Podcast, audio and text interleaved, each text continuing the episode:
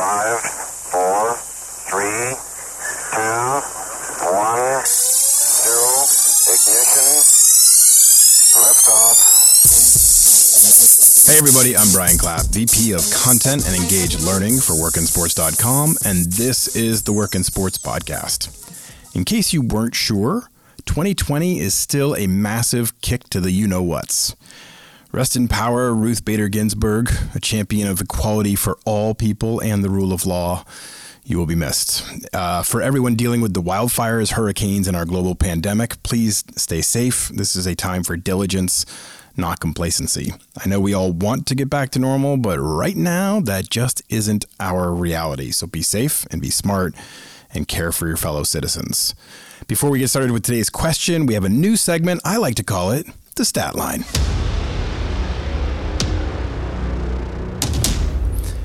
I get asked just about every day about the state of the sports industry, so we're going to give you a quick update each week based on our data at workinsports.com. In case you didn't know, we're the leading job board for the sports industry and have been for a little over uh, 20 years. So we've got a little bit of history here. The stat line will consist of at least three valuable data points for you. How many jobs are currently in our database, whether that is an increase or decrease over the previous week and month, top categories for job postings, and we're going to highlight three currently active jobs on our site that I think are interesting. So the last one's kind of subjective, the other ones are more data based. So let's start with the top number 15,763 active jobs right now on our site.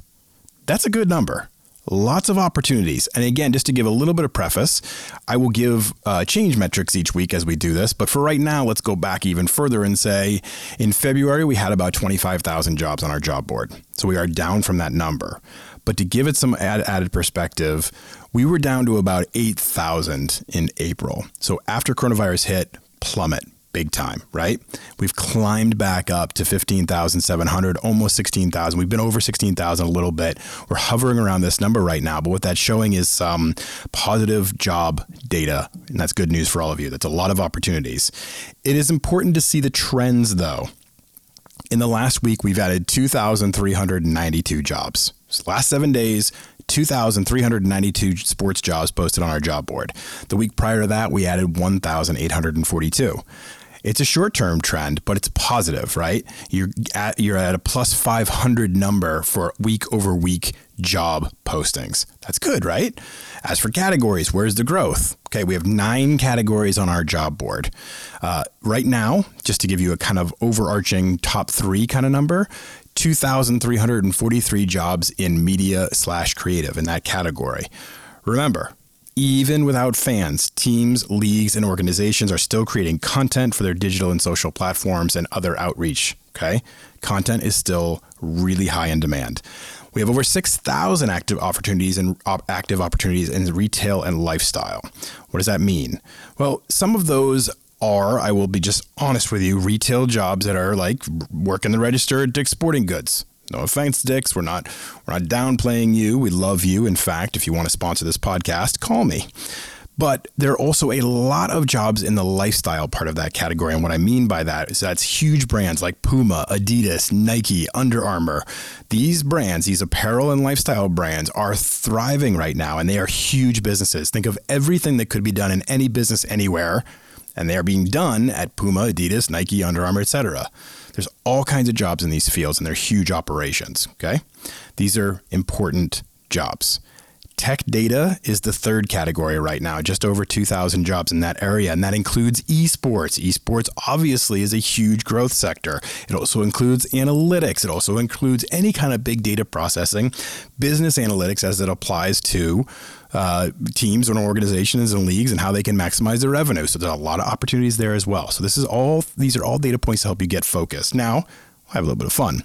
My three favorite jobs of the week, and this is from last Monday until this Monday.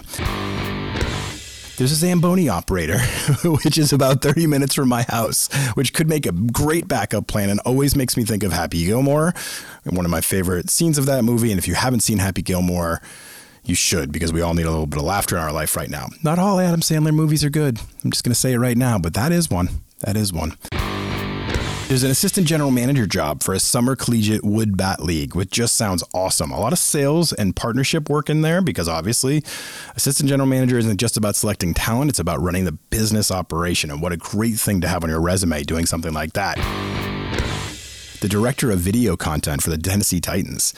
I mean, if that were me, I'd be drooling all day making videos of Derrick Henry stiff arms on loops, and I'd get to work with former guest Amy Wells. So that would be fun.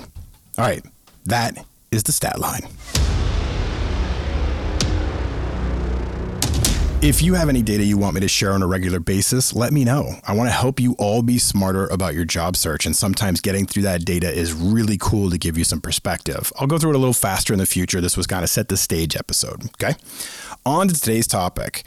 Sometimes, as I prep this show and go through the myriad of questions we receive each week, rather than handle a specific question, I kind of notice a theme which we can dive into. Again, if you want to submit a question for our Work in Sports Podcast Monday episode, you can email me, bclapp at workinsports.com, or you can ask me via LinkedIn, or you can ask me via our private Facebook group. Of course, you have to join that group first. That's easy. Search for the Work in Sports Podcast on Facebook and answer a few questions. I'll let you in, and then you can ask your question. Pretty cool, right? It's an incredible group for networking and other sports career minded people with other sports career minded people. So jump in. So, the pattern. Many, many questions that have come in lately with topics like I can't decide what sports career I want. I can't decide which role to take. I can't decide what to include on my resume. I can't decide what to wear for my interview. And it got me thinking we have a problem with decision making. Now, let me set some of the stage here. I'm a strong believer that being able to make decisions and not just follow them is vitally important in life. All of your life, not just your work life. You know how people say all the time that everyone works in sales because you sell yourself and your ideas and your products, whether you realize it or not, right? Everybody has sales in their blood, they have to. I feel the same way about effective decision making. We all have to make decisions every damn day for our health, our finances, our careers, our lifestyle. So, how do you get good at it? How do you get confidence in it? How do you make other people around you feel confident in your decision making? These are all important parts of that process. We as a society spend tons of time looking backward and saying to ourselves, if I had only done X at that moment, things would be different. If I'd only invested in Apple back in 2005, if I only decided to start running last month, I'd be way ahead. If I'd only decided to say yes to that dinner date, stop looking back, make a better plan to move forward decisively. The fact is, most of us are programmed to make decisions based on fear, low self esteem, and a lack of willpower. Ugh. Says all, sounds awful when you say it, but Think to yourself for a second how often do you make choices out of fear, doubt, or a lack of desire to challenge your normal paths? I mean, sign me up for all of those. Sounds terrible when you say it out loud, but like it's just legit. So now here's the deal. There are extremely process driven methods to making decisions. Identify your goals, evaluate options, think through potential outcomes, make your best choice, communicate your choice. This is all true, but it's rigid. It doesn't involve, involve any emotion. Logic is super important in decision making, but you have to use both sides of your brain. You've probably heard over and over again about left and right sides of your brain. You know, your left is the logical side and your right is the emotional side. And everyone will try to tell you you're more dominant towards one side or the other. You're either more creative or you're more process driven and blah, blah, blah. It is vitally important during any decision making that you balance the two components, logic and emotion. Too logical, and you fall into a trap of doing what you've always done and what everyone else has always done, and you repeat. Too emotional, you'll react quickly and impulsively. Find the balance between both. Challenge your emotions with logic, challenge your impulses with process. Now, if that sounds like the start to paralysis by analysis, where you're just going to sit in a loop of like logic and emotion and never really get to any decision making, settle down. Don't have an anxiety attack. We're just talking about balance to start, and that shouldn't make you freak out. Okay, balance is a good thing. Number one, now we're getting into the actionable items. Number one, identify the problem and your goals. We get distracted easily. Sometimes we make a simple choice appear really hard and complex. The old keep it simple adage works. Isolate the problem. What are you trying to decide? What is it? What are your goals in solving this problem? Don't try to solve everything related to the problem. Don't try to boil the ocean. Don't try to take on too much. Identify the problem that you're trying to fo- uh, that you're trying to solve or, or make a decision on. Identify the problem, focus, and fix. What does this choice really mean for you? What do you want? What does success look like to you in this situation, or for your organization, or for your family? Before you make a decision, you have to understand the effects of your choice. Any decision that you make causes a chain of events to happen. We'll talk about consequences in a little bit, little bit, but this is important to keep in frame of mind for an overarching theme. What exactly is the problem that needs to be solved, and why does this problem need to be solved? Understanding why you have to make a particular decision and the consequences therein will better serve you in staying with it and defending it. Because once you make the choice, you got to be able to stick with it right? And if you really understand the why, you'll be better at that part, which comes later. Number two, this is where we start to bring in a little bit of emotion to it. It's not just a logical process of identifying and setting goals. Number two is visualize. In any decision making, visualize. I'm a very visual person and you can be too, but everybody visualizes differently. That, mer- that word means different things to different people. When I was actively competing in sports, before every game, I'd visualize moments. I'd play them out in my mind with a goal of seeing what success looks like, the end result. Get the ball here, the defense is aligned this way, see the whole field, diagonal pass.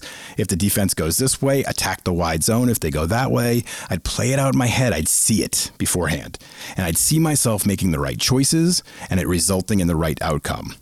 This powerful tool, my mind, gave me great confidence that I knew how to act at the moment. I played out the scenarios. Visualize your potential decisions with a lens of what success looks like to you. How do the options play out? Everyone has different ideas of what success looks like, so don't just play out the scenario, match it up with your idea of success. Number three, now we go back to that process side a little bit. Gather information, research. Look to other industries and trusted sources. Talk to experts and professionals. The more valued information you gather, the better your decisions can be. But, big caveat here talking to others and researching are just data points for you to make the ultimate decision. You. They are not the ultimate decision makers, you are. Do not abdicate your responsibility to the process by leaning too heavily on others' thoughts or research. You have to put your own filter into it. These are all just data points. For example, you have to choose your career path. But doing research into options and listening to our podcast so you can learn about what's out there and what the career paths look like can help you make the right decision. It's one of your tools, not the ultimate decision. Okay? Number four, consider the consequences. The older I get, the better at this I become. When I was younger, I followed my gut all the damn time. I felt my intuition and experience is what got me here. Like whatever got me, whatever role I was in, I was there because of my intuition, my gut instinct, and the experience I've gathered to this point. And that's what I'm going to go with.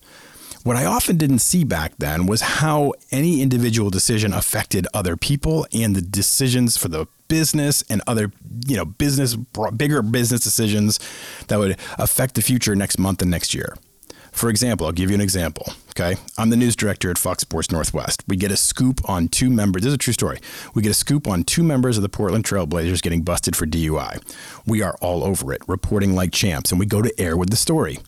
In a strict journalism sense, awesome. That's what you would do. Smart. Everything I've been trained. But we weren't really journalists. We were a TV show supporting the area sports teams. My title may have been news director, but not really. And I knew that.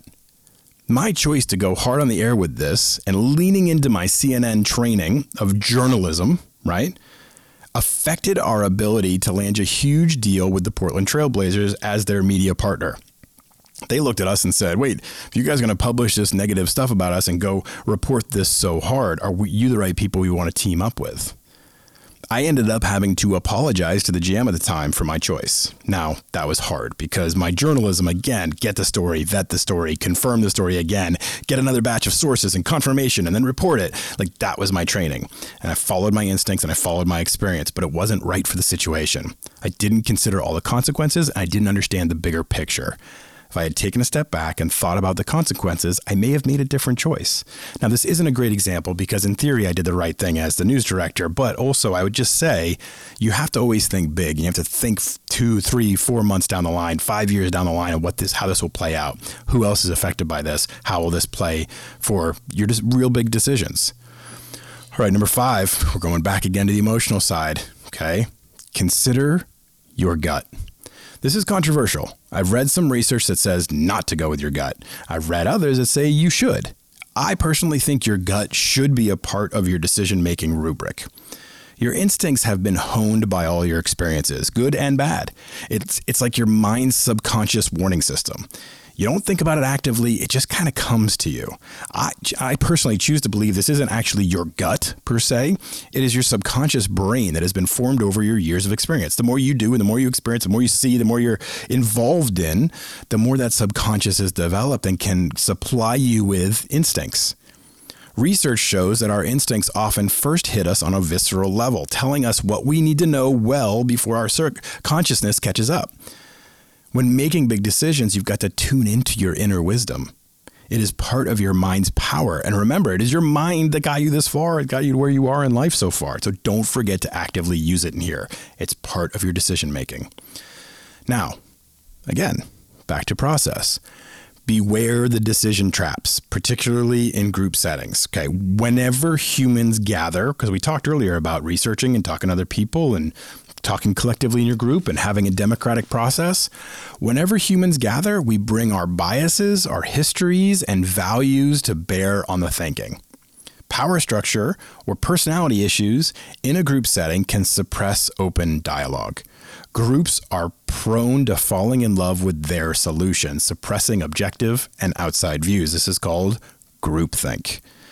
There are other many complex cognitive biases that alter your decision making. Fundamental attribution errors, peak end rule, groupthink, distinction bias, confirmation bias, hyperbolic discounting. I'll let you look these up or not. The point is, keep it simple. Research. Understands your goal, understand your goals and the problems. Consider the consequences. Listen to your gut and act. Okay, number 7 and final once you decide, believe in yourself and trust your process. Trust the process. 76ers didn't work for them, will work here. No one is inspired by a leader who waffles, right? Trust your process and why you got to this point. Clearly communicate the decision, provide a lens into why so you can get other people's on board with the choice, other people, not people's, other people on board with the choice and move forward with power and passion. Doesn't mean you ignore if you're if you realize later on you made the wrong choice and to course correct. It just means don't start immediately waffling. Okay, you did this process, you got yourself to this point, believe in it. People who work intentionally on strengthening their decision making effectiveness prosper. They make big decision, decisions. Man, I'm having trouble talking today, but I'm not editing this, any of this out because it's just kind of flowing. These type of people that work intentionally on strengthening their decision making effectiveness, they prosper, they make big decisions that set actions in motion, and they inspire confidence in the people around them. Right? Think about that. When you are around somebody that is really strong in making decisions, you look at them and say, that's a leader. They might not always be right, but I believe in them and I know that they're going to make the tough call. Don't wing it. Don't rely too much on emotion. Don't rely, rely too much on process. Balance. Visualize success. Define the problem. Fix it. Move forward with strength and clarity doesn't have to be hard to make decisions. You just have to be able to make them. I've known too many people in my career who were paralyzed by decision making, and that always stalled their progress. You have to be able to make smart decisions and move forward. So do it. Thanks for listening, everybody. We'll be back on Wednesday. I want you all to prepare to vote. I want you all to wear masks and be safe. It just makes sense. Be good, everybody.